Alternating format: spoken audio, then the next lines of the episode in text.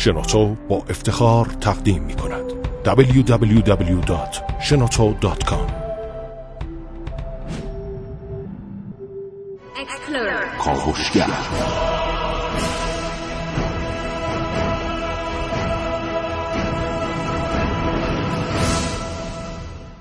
به نام خداوند بخشنده مهربان. سلام.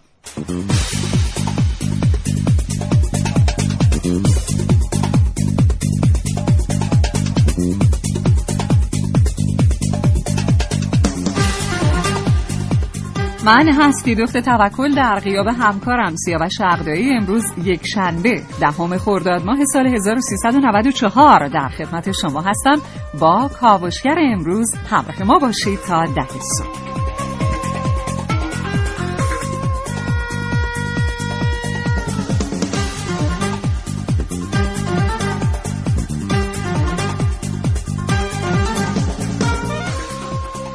در غروب 22 ماه می سال 1960 میلادی مثل همیشه مردم شهر بالدیویا واقع در کشور شیلی خسته از یک روز کاری به خونه هاشون برگشته بودند تا استراحت کنند. اما یک اتفاق اون روز رو با بقیه روزها متفاوت کرد. اتفاقی که لقب بزرگترین زمین لرزه تاریخ رو به خودش اختصاص داد و با شدت نهانیم ریشتر جان دو هزار نفر رو گرفت و تعداد زیادی رو راهی بیمارستان کرد.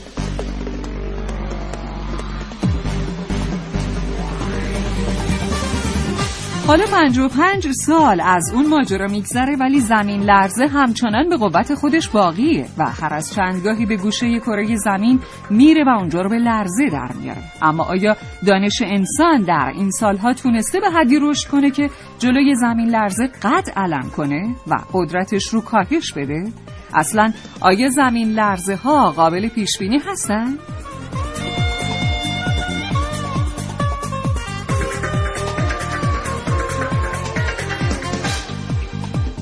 امروز با برنامه کابشگر همراه باشید تا با ناگفته های زلزله به خصوص زلزله در تهران آشنا باشید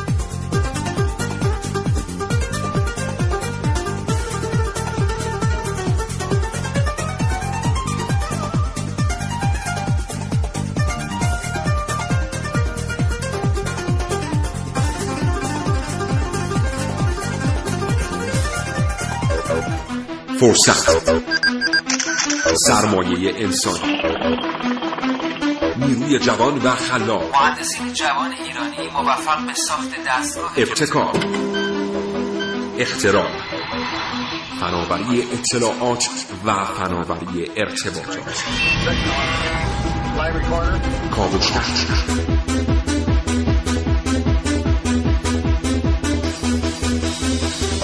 کاوشگر dot رادیو جوان dot i آنچه امروز از کاوشگر میشنوید.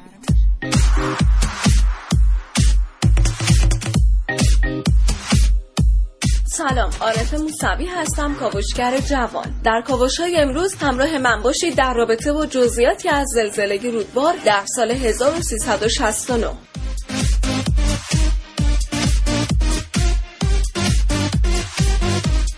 سلام و من ملیه رشیدی درباره تاثیرات زلزله بر اقتصاد ژاپن در بخش کاوشگر جوان امروز شنیده خواهم شد.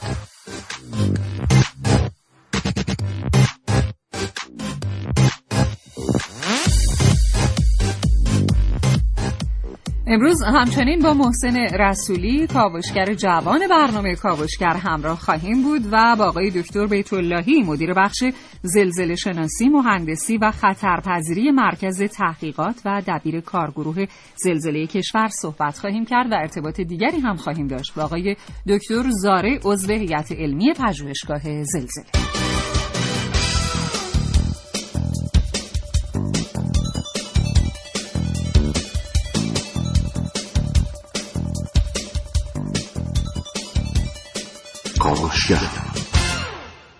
مدیر بخش زلزله شناسی مهندسی و خطرپذیری مرکز تحقیقات و دبیر کارگروه زلزله کشور. آقای دکتر بیت اللهی سلام صبح شما بخیر. به نام خدا و با عرض سلام خدمت شما خانم توکل عزیز و. شنوندگان فهیم و دانش دوست شما. در خدمت شما هستم. آقای دکتر آیا واقعا ایران جزو ده کشور زلزله خیز دنیاست؟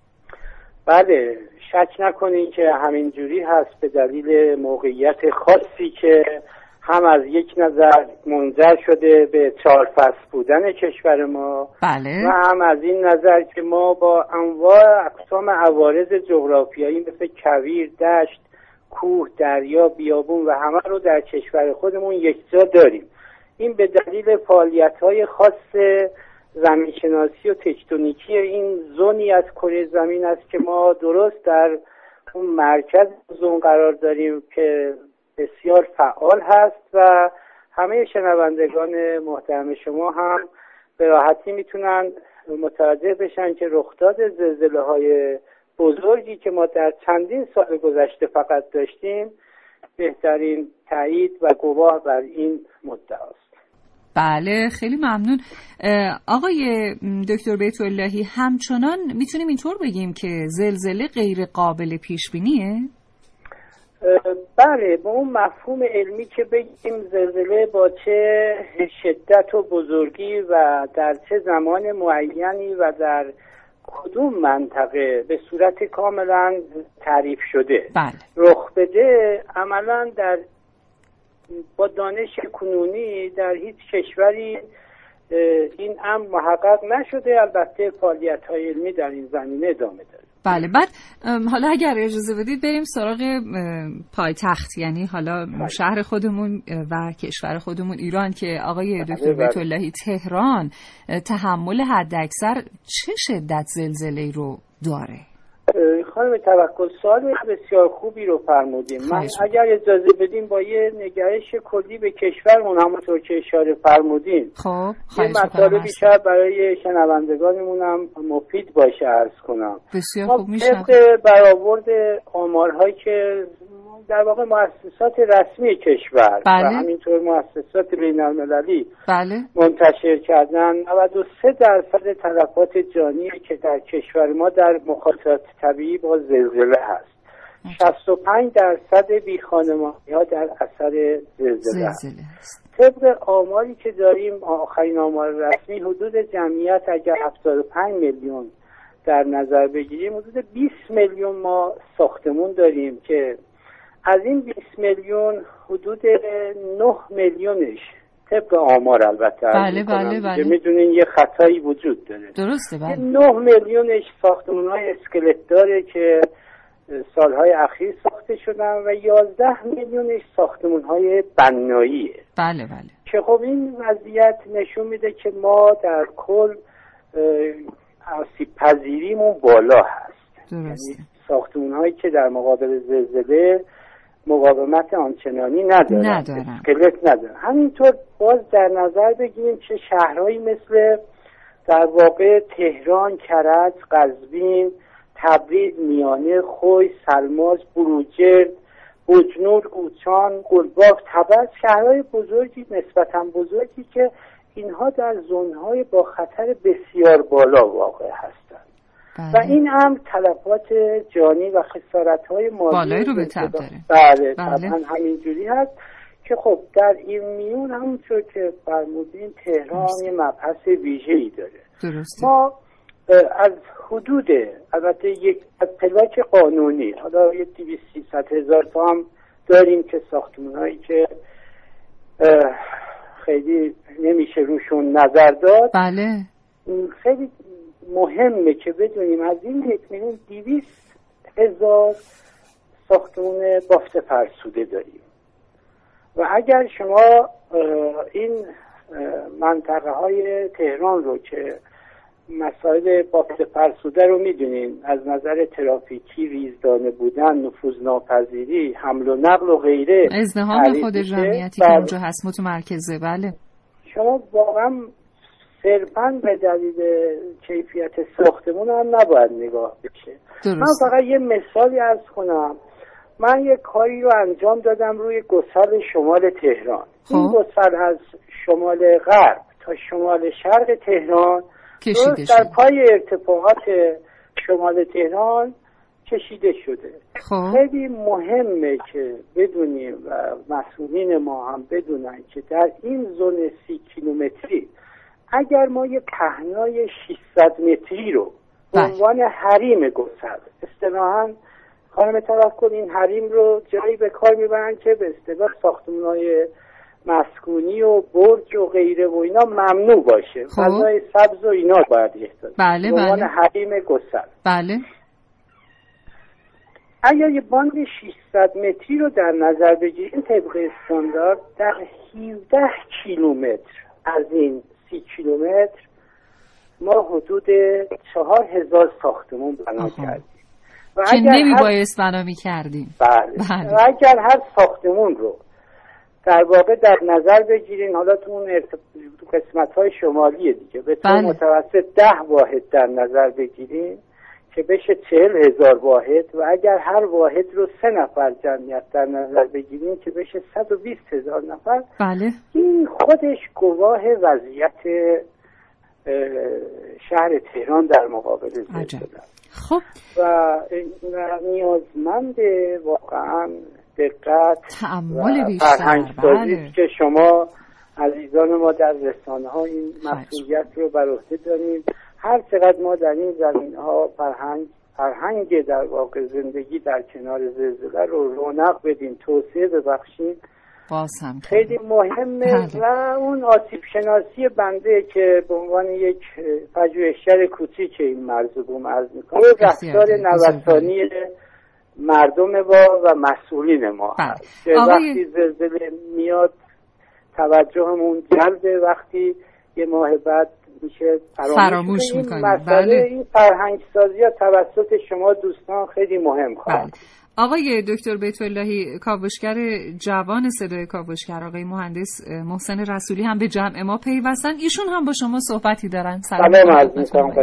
سلام دارم خدمت شما. خانم توکل همچنین. خدمت تمام شنوندگان عزیزم هم. همچنین خدمت آقای دکتر بیت الله ببخشید من یه مقدار دیر رسیدم ولی داشتم صحبتاتون رو گوش می‌دادم آقای بیت الله سلام آقای مهندس سلام. فقط من یک سوال داشتم. شما جای فرموده بودید که چون اکثر گسل ها تو ایران در مناطق پر جمعیت هستن بله. اون طرحی که حالا گفته بودم مثلا تهران رو بیایم بخشش رو تخلیه کنیم از جمعیت یا بخشی از جمعیت رو ببریم شهرهای دیگه زیاد طرح مناسبی نیست.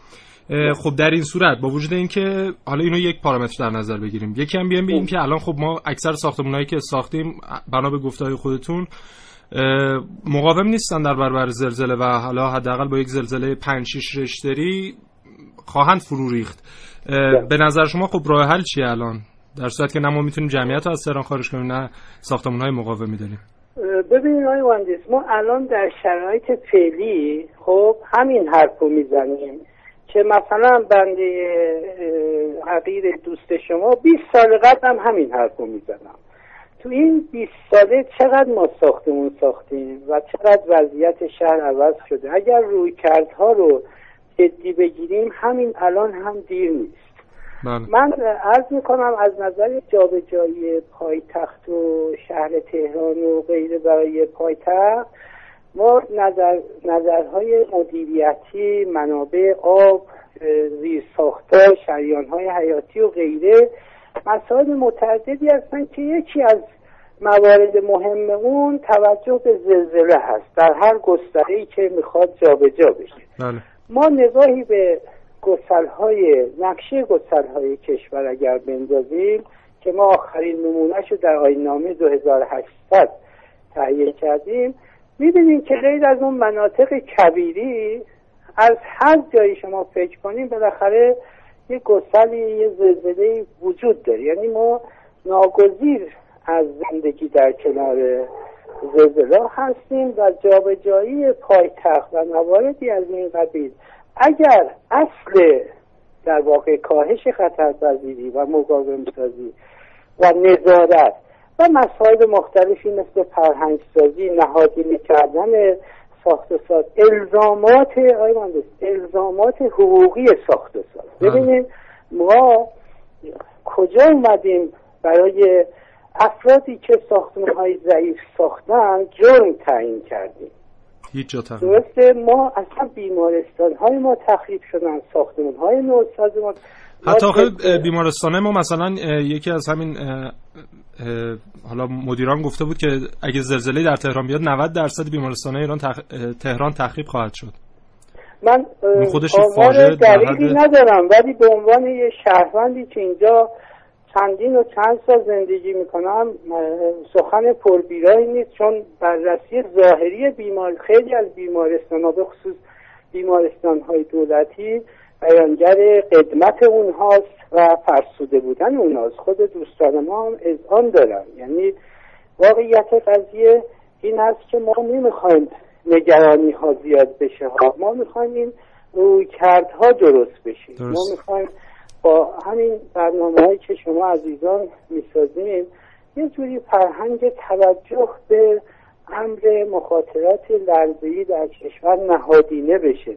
اینجوری نشه که مثلا یه شایعی ایجاد میشه یا یه زلزله رخ میده همه توجه ها جلب بشه بعد از یه ماه دوباره همون آش و همون کاسه این درست نیست. بله.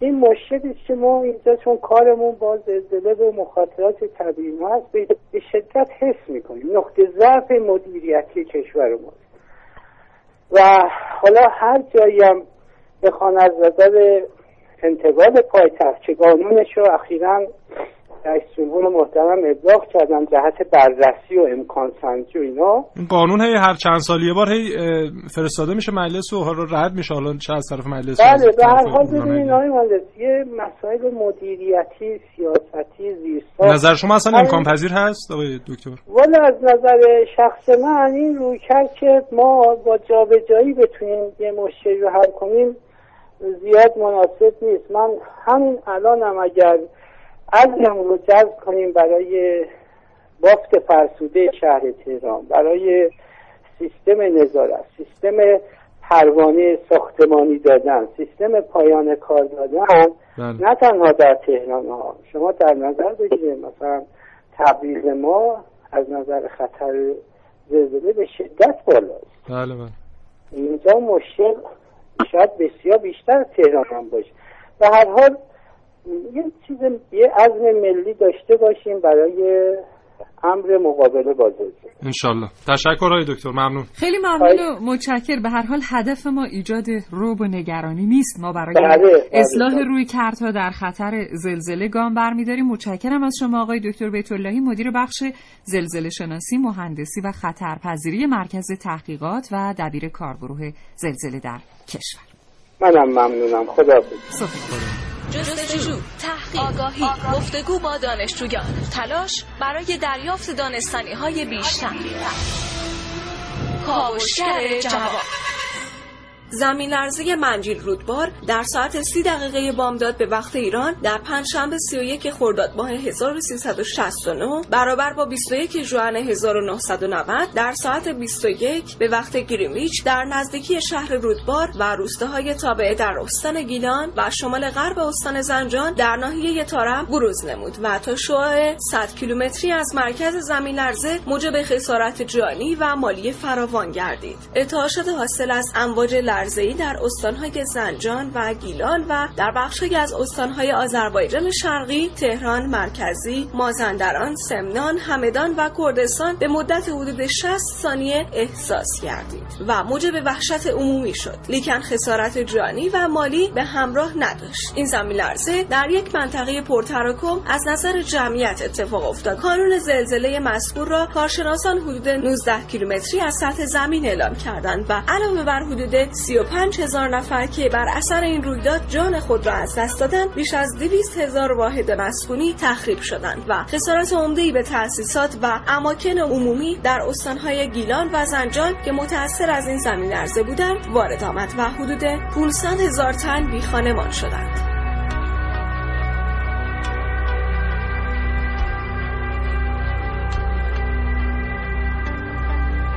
زلزله رودبار بی تردید تاثیرگذارترین زلزله در زمینه ساخت و ساز اصولی و مقاوم سازی در برابر زلزله و حوادث طبیعی بود و نقطه عطفی در مطالعات زلزله شناسی و مهندسی زلزله در ایران شد.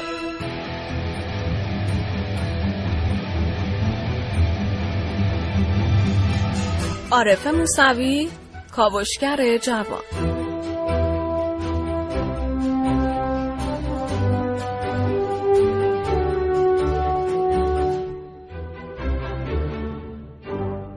ناگفته ها و یا گفته هایی از زلزله از زبان محسن رسول. بله. خب ببخشید من یه مقدار دیر رسیدم. به عنوان مقدمه می‌خواستم اینو بگم که ما قرار بر این نیست تو این برنامه حرف تکراری بزنیم در مورد زلزله و همه بله. می‌دونیم خب زلزله چیه و چه جوری به وجود میاد. امروز فقط می‌خوایم زلزله ها رو موردی و از زوایایی که کمتر بهشون پرداخته شده بهشون نگاه کنیم. مثلا می‌خوایم ببینیم زلزله نپال چجوری اقتصاد این کشور رو اومد فلج کرد؟ 50 درصد تولید ناخالص ملیش به اندازه اون خسارت بهش وارد شد. یا مثلا زلزله ژاپن چه تاثیر بر آینده ژاپن خواهد گذاشت که فکر می‌کنم خانم ملیه رشید هم گزارشی در مورد تهیه کرده باشن. یا مثلا همین تهران خودمون که با آقای دکتر هم صحبت کردیم بله. اگه زلزله بیاد چه اتفاقی براش رخ خواهد داد؟ جالب بدونید فقط 10 درصد از کل انرژی یک زمین لرزه به صورت انرژی لرزه ای آزاد میشه. بیشترش صرف شکستن سنگ‌ها یا ایجاد حرارت میشه و فقط اون لرزش که ما احساس می‌کنیم 10 درصد قدرت هر زمین لرزه است.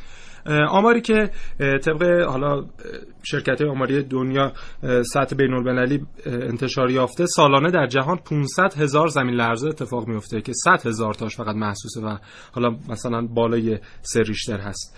مؤسسه USGS گفته که از سال 1900 تا به حال هر سال 18 زلزله بزرگ بین 7 تا 7.9 دهم ریشتر در حال رخ دادن در سراسر دنیا و یک زلزله خیلی بزرگ و بالای 8 ریشتر در کل جهان اتفاق میفته هر ساله.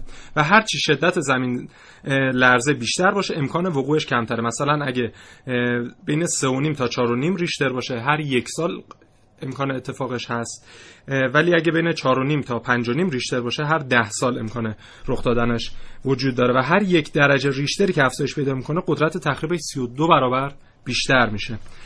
و جالب بدونید که ایران روی یکی از دو کمربند عذر می‌خوام. روی یکی از دو کمربند زلزله جهان قرار داره. 80 درصد ایران در معرض خطر زلزله هست و روزانه 7 زلزله دو الی 3 ریشتری در ایران رخ میده. اخیرا هم همطور که گفتم در خرم آباد اتفاق افتاد. در سطح بین المللی هم در جاهای دیگه دنیا بخوام بگم دیروز همین ساعت 20 و 24 دقیقه به وقت محلی بله. زلزله به وسعت 8.5 ریشتر در ژاپن اتفاق افتاد در منطقه کانتو و توکیو که موجب توقف رفت آمدهای هوایی و ریلی شد. البته به مدت سه ساعت فقط یعنی بعد از سه ساعت همه چیز به حالت عادی خودش برگشت و اه، گفتن که در مناطق مسکونی این زلزله حدود 5.5 ریشتر گزارش شده. حالا آقای رسولی سوال جالبی کردن تعدادی از دوستان که حالا اصلا اگر که این زلزله اتفاق نیفته و بله. مثلا زمین حالا انرژی خودش رو به این شکل خالی نکنه چی میشه مگه؟ میشه اصلا اه، تا اونجایی که من می‌دونم نمی‌تونه خالی نکنه. باید حتما چه از طریق بله بله. حالا چه از طریق آتش فشان ها هست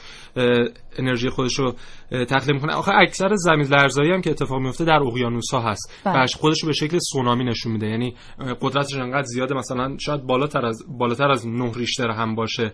اما چون در اقیانوس ها اتفاق میفته اون قدرت خودش رو به صورت امواج سهمگین سونامی نشون میده که مثلا در اندونزی این اتفاق بیشتر میفته و از این طریق هست. یا آتش فشان هایی که مثلا در هیمالیا هست یا جاهای دیگه به اون طریق خودشون نشون میده 220 40 هزار 220 50 952 صدای کاوشگر.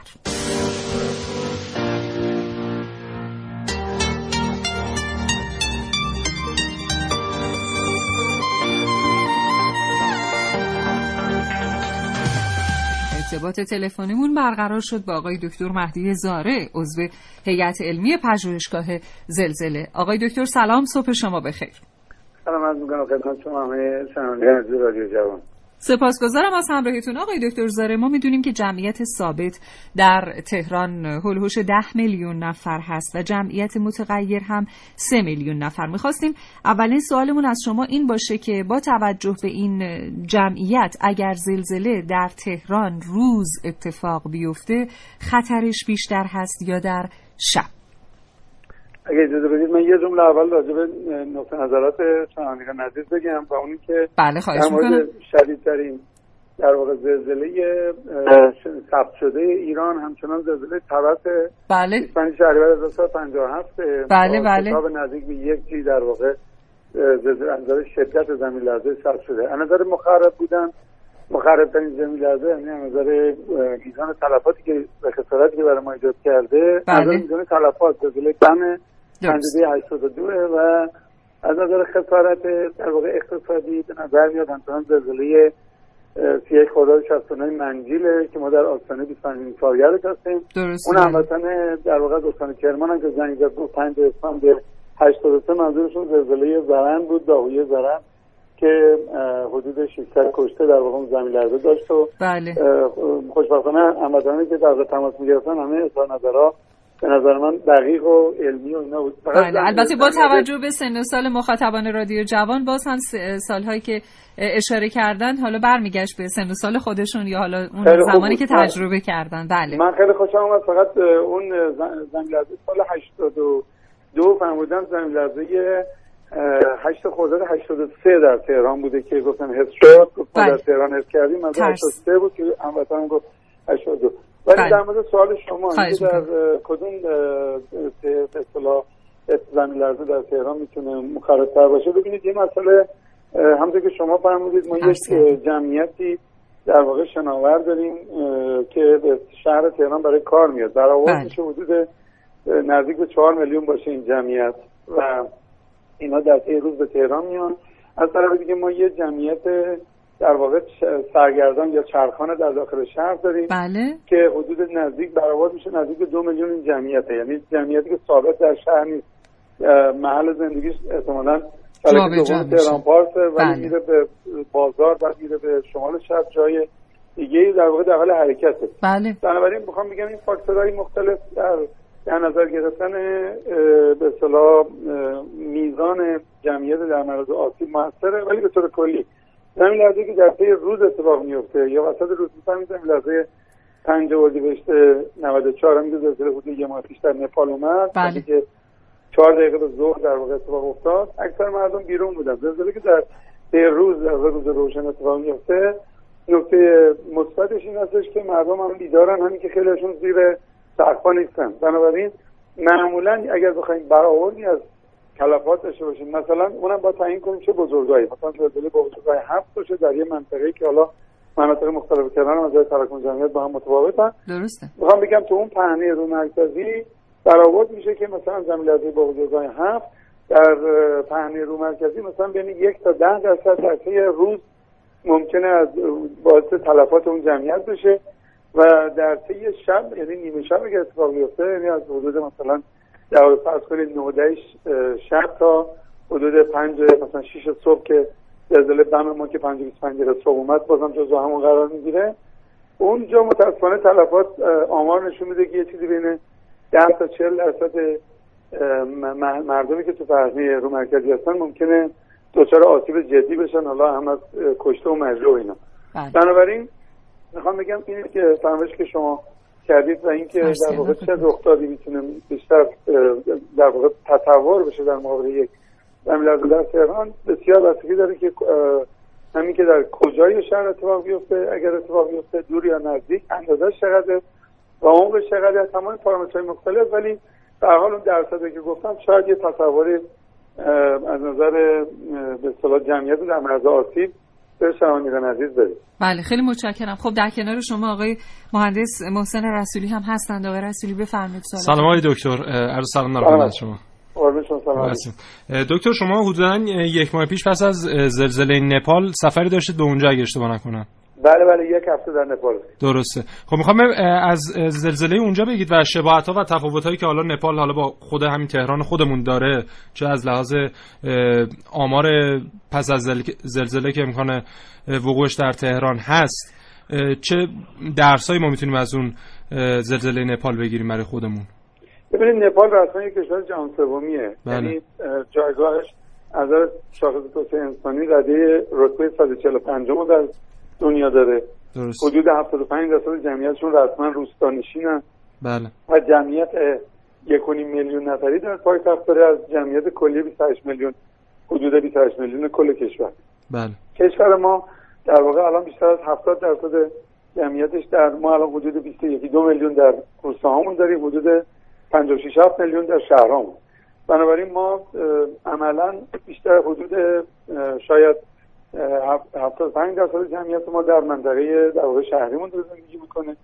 و از این نظر می‌تونیم بگیم کاملا متفاوتیم با اونچه که در نپال در واقع دیده شد. از طرف دیگه از نظر میزان توسعه یافتگی و زیست‌ساخت‌ها نپال حدود در واقع بیشتر انرژیشو داره از طریق سوخت و مثلا چوب و از این دست میاره دو درصد بله. الکتریسیته داره استفاده میشه رسما یه کشوری که در حال در توسعه یافتگی پا نداشته. ولی آنچه که به عنوان درس میشه از این اتفاق گرفت اینه که به حال بعد از این در واقع اتفاق ما حدود 11 روز روز 11 هم در واقع ما اونجا بودیم با مدت یه هفته مشاهده شد که واقعا در کشور نپال عمدتا آنچه که به عنوان زیرساخت در مقابل سوانه هست یا به عنوان عوامل تاباوری یک جامعه می‌تونه باشه متاسفانه بسیاری بسیار ضعیفه.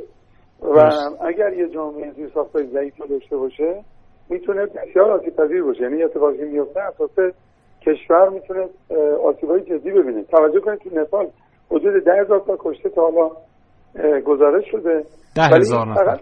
ده هزار تا بله بله. ولی این خب برای کشور فقیری مانند نپال توجه بفرمایید که ده هزار تا ممکنه اکثر شنونده ها در اکثر جای دنیا بگن خب ده هزار تا البته ده هزار تا اصلا عدد مهمیه ولی به هر حال یک کشوری که اون شرایط داره ممکنه خیلی از این حسشون که اتفاق خیلی اتفاق مخرب و مهمی شاید نبوده. شدت زلزله چقدر بود آقای دکتر؟ شدت زمین در پهنه مرکزی شدت حدود 8 بود بزرگتر 7 ولی شدت حدود 8 بود. ولی توجه کنید که کارماندو با شدت بین 6 و 7 در واقع هزار و حدود 200 کشته داد و یک قسمت که در واقع ساختمان‌های مخصوصا نوسازشون آسیب جدی دیدن.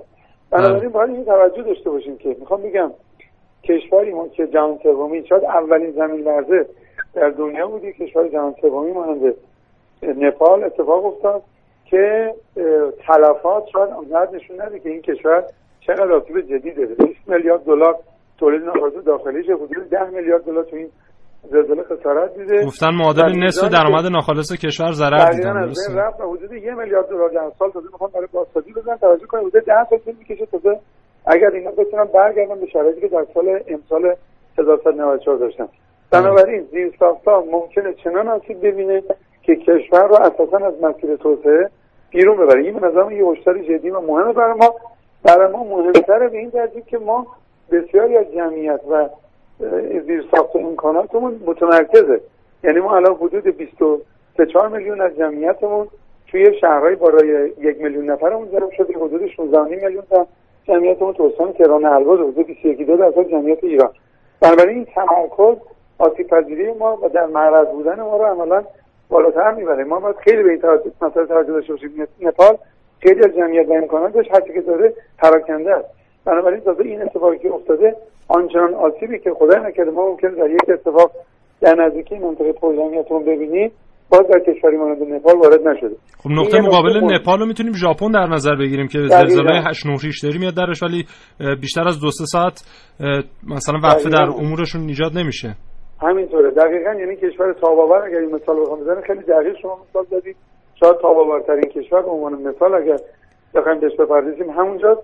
و توجه یه جمله من می‌خوام فرصت استفاده کنم بگم بفهم. که در کشور ژاپن حدود در واقع 80 سال کار پرثمر و ممتد روی مسئله علم و فناوری توسعه زیرساخت‌های علمیشون داشتن.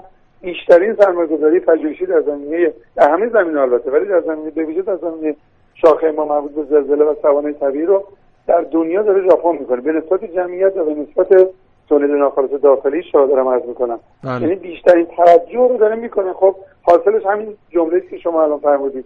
یعنی تاباوری بالای جامعه بلافاصله جامعه می‌تونه برگرده. با وجودی که حدود 300 میلیارد دلار توی زلزله 2011 20 اسفند 89 89 خسارت می‌بینه بله. ولی جامعه در واقع می‌تونه برگرده به شرایط عادی یه جامعه با 10 میلیارد دلار خسارت ممکنه سالهای سال از مسیر توسعه خودش عقب بمونه و به طور کلی بسیاری از امکاناتش از دست بده از جمله اینکه اینا تمام اون دیدنی های در نپال از می‌کنن بله. دیدنی های آثار تاریخیشون تقریبا اکثرش یا تخریب شد یا آسیبای جدی بهش وارد بله بخش اعظم اقتصادشون اصلا با گردشگری میگذره. آقای دکتر مثلا در همین تهران خودمون گفتن که دوره فواصل زمانی زلزله ها 218 ساله و بر طبق اون بله. مثلا سال 2048 ما باید زلزله در تهران اتفاق بیفته. یعنی چیزی بوده 30 32 سه سال دیگه. حالا 2048 نمیشه ولی همین بازگشت زمین لرزه با بزرگای حدود هم تقریبا در گستره 100 کیلومتری این شما بپرسید در چه بازی داره میگه. بله. در شعاع حدود 100 کیلومتری از مرکز تهران هم که شما فرمودید بازگشت زمین لرزه با بزرگای حدود هم هر 200 سال یه دونه تقریبا حدود هر 200 سال یه دونه ما یه دونه زمین لرزه هم در ساحل 200 کیلومتری تهران داریم. البته بله. این به معنی نیست که ما بگیم سال 2048 یا سال 2031 یا. حالا در همون حدود بالاخره دوره بازگشتش نزدیکه. به طور متوسط هر دو- 200 سال یه دونه داریم. بله. درست. خب ببینید دکتر قالیباف گفتن که اه، 100 سوله برای مدیریت بحران پس از زلزله در تهران احداث شده تا به حال. به نظرتون این 100 سوله اصلا راه مناسبی هست؟ تعدادش کافی است اگه راه مناسبی هم باشه؟ نظرتون در این مورد چیه؟ برای یه مسئله پیچیده‌ای برای اف... مانند افزایش تاباوری تهران در مقابل زلزله و سوانح طبیعی شاید ما هزار تا کار باید بکنیم. خب مثلا میگم ما.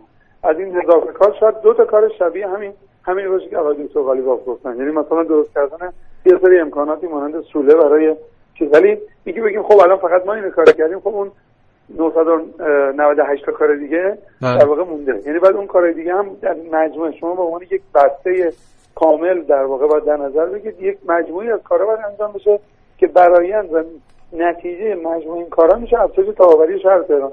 یه مقدار یکیش اینه که خب افزایش اه، فضاها و جاهایی که امکاناتی بتونه داشته باشه برای مواقع صحنه طبیعی یا بحرانی که ممکن اتفاق بیفته. درست اه، خب آقای دکتر به عنوان سوال پایانی من می‌خواستم بپرسم چرا آمارهای پس از زلزلهمون انقدر با هم متفاوته؟ مثلا زلزله‌ای که در ورزقان اگه اه، اشتباه نکنم سال 91 اتفاق افتاد سازمان مدیریت بحران گفت 253 نفر تلفات داشته. وزارت بهداشت گفت 306 نفر تلفات داشته. پزشکی قانونی گفت 169 نفر. بعد هلال احمر اومد اعلام کرد که 16 هزار مراسم تحریم در اون شهر برگزار شده پس از آمار تلفات که من در واقع چک کردم آخرین آمار 307 نفر دقیقا.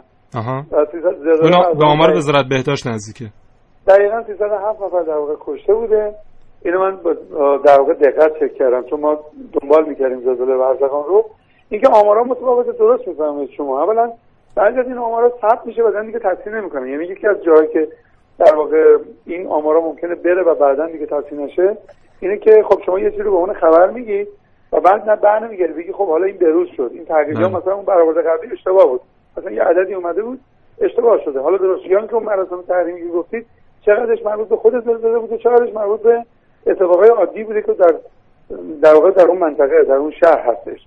بنابراین یه مقدار زیادش مربوط به اینه. یه مقدارم این هستش که ما هنوز سامانه در واقع شاید آماری دقیقی برای در کشور من کشور ما هنوز سامانه آماری شاید دقیق نداریم که در واقع اینو عدد رو ببنده و بگه که دقیقا اینجاست همونطور که شما گفتید در واقع جاهای مختلفی ممکنه آماری رو بدن به حسب کارشون. بالاخره. اه، ارزم بزرگ وزارت کشور است و حتی بنیاد مسکن است یا هلال احمر یا اه، ارزم بزرگ شما که تیم- وزارت بهداشت و غیره اینا ممکنه از چیزایی رو به عنوان آمار مطرح بکنن. ولی مناسب و درستش این هستش که در نهایت اولا اینا همه به عنوان یه آمار رسمی یعنی اون چیزی که در دولت در واقع سازمان مدیریت برنامه‌ریزی معمولا آخرین گزارش ها اونجاست یعنی شما مثلا الان می‌خواد بدونید آخرین آمار تلفات زلزله منجیر که 25 سال پیش بود دقیقا چی بوده؟ چون الان شما نگاه کنید مثلا تو اینترنت الان بزنید میگه زلزله منجیر یه چیزایی مثلا تو سایت خارجی مثلا 40000 کشته 35000 کشته. ولی شما خودید دقیقا چه یه کار دقیقاتی می‌خواد بکنید می‌خواد بدونید دقیقا چقدر بوده. اون آماری که سازمان برنامه سابق سازمان مدیریت برنامه‌ریزی فعلی در واقع داره اون معمولا شمارش تلفات بر اساس شناسنامه شده. در اثر رخصت زمین لرزه اون آمار معمولا آمار رسمیه که از که من می‌دونم معمولا آخرش در واقع مجموعه ریاست جمهوری شد سازمان مدیریت برنامه‌ریزی که تمام آمار و اطلاعات کشور برای برنامه‌ریزی کلان اونجا تجویه میشه ولی. در حال هر که اعلام می‌کنن باید به درست و مناسبش این هستش که اگر دنبالم بکنن و تدریجش هم بکنن دیگه درست بکنن این عدد و اطلاعاتی میدن ممنون آقای دکتر می‌کنم. متشکر آقای زاره سپاسگزارم. تو این فاصله من داشتم پیام های کوتاه رو می‌دیدم. اجازه بدید که پایان بخش این گفتگو پیامی باشه از آقای جمشید داوری از اسلام شهر که گفتن من عزیزترین کسانم رو در زلزله بوین زهرا از دست دادم. البته به گفته پدرم ولی امروز امیدوارم که مسئولین بیشتر به فکر باشن تا دیر نشده تا آمار تلفات به حداقل برسه. در شهریور 41 زلزله بوین زهرا بود. بزرگان بله. 12200 نفر کشته شدن. یاد همشون گرامی. بله خیلی متشکرم آقای مهدی زاره عضو هیئت علمی پژوهشگاه زلزله در کشور. خدا نگهدار. نگاه موشکافانه. خط به خط. زیر ذربین در کاوشگر جوان.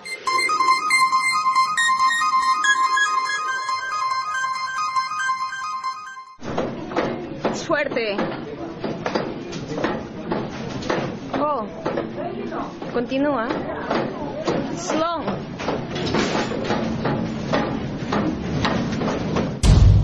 ژاپن یکی از زلزله خیزترین کشورهای جهانه که هر از گاهی زمین لرزه های بسیار عظیمی در اون رخ میده. در سال 2011 آخرین سونامی در ژاپن اتفاق افتاد که خسارات زیادی رو به بار آورد.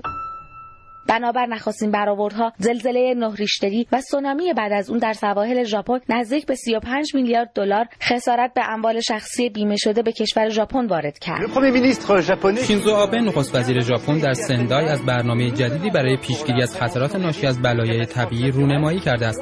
3.8 میلیارد یورو ظرف چهار سال که برای آموزش 40 هزار نفر و توسعه همکاری های بین المللی در این بخش هزینه می شود. سازمان همکاری و توسعه اقتصاد پیش بینی کرده بود که اقتصاد ژاپن با تاثیرات مخرب زلزله و سونامی در این کشور با رکود چندان عمیقی روبرو نخواهد شد.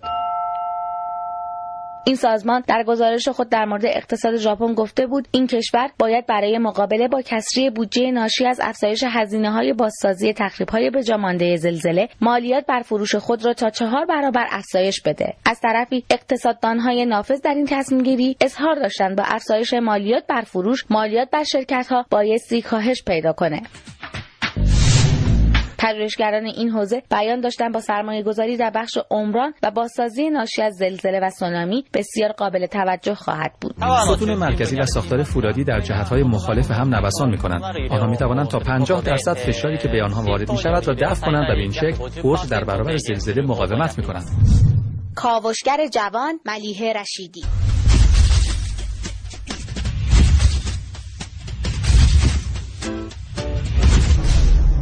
نه و پنجاه دقیقه و چهل و شش ثانیه بریم سراغ جنبندی برنامه امروزمون آقای بله خب زلزله رو اکثرا ما یک بلای طبیعی می‌دونیم. جالب بدونیم که فعالیت انسانی هم موجب زلزله میشه. بله. که چهار مورد اصلیش من خدمتتون عرض خواهم کرد. مورد اولش احداث سدها و ساختمان‌های بزرگه. مثالش سال 2008 زلزله سیچوان چینه که 23 هزار نفر تلفات داشته و دلیلش هم احداث سطح زیپینگ پو بوده که باعث افزایش سرعت حرکت گسل میشه. بله. مورد بعدی حفاری و تزریق مایع به داخل چاه مثالش زلزله امریکا در سال 2011 خب. و مورد بعدی استخراج از معادن زغال سنگ مثالش همیشه بزرگترین زلزله تاریخ استرالیا که اتفاق میفته. و مورد آخر هم استخراج نفته که خیلی می‌تونه بر حالا جابجایی گسل ها و این جوری هم بله ربط داره به مورد دوم که حفاری و تزریق مایع به داخل چاه میشه. بله. این هم چیزایی هستن که تاثیر دارن بر زلزله و ما یه مقدارم باید خودمون حالا انسان باید یه مقدار کارهای خودش هم به طوری سامان بده که بله, بله. تاثیر مخرب حداقل برای خودش نداشته باشه محسن سفری از اردبیل گفته قوی ترین زلزله که من دیدم تو اردبیل سال 76 یا 77 بود با نزدیک به 6 ریشتر که نزدیک 2000 نفر فوت کردند و یکی دیگر از دوستان گفتند که در سال 33 سنگچال آمول که شهر و روستای بابل رو هم لرزوند و خسارات زیادی رو به جای آورد و یکی دیگر هم باز گفته که زلزله بم که خیلی تلفات داشت ولی زلزله که تجربه کردم زلزله سال 83 زرنده کرمان بود.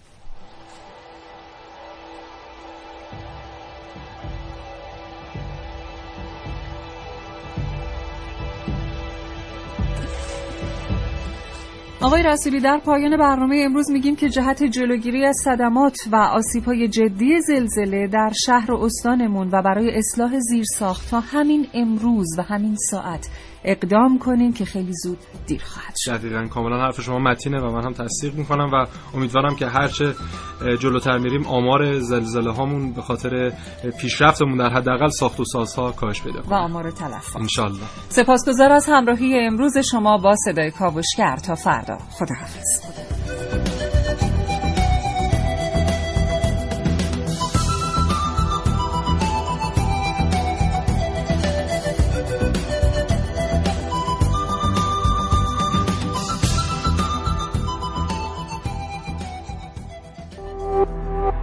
شراطو ارائه دهنده پادکست های صوتی فارسی.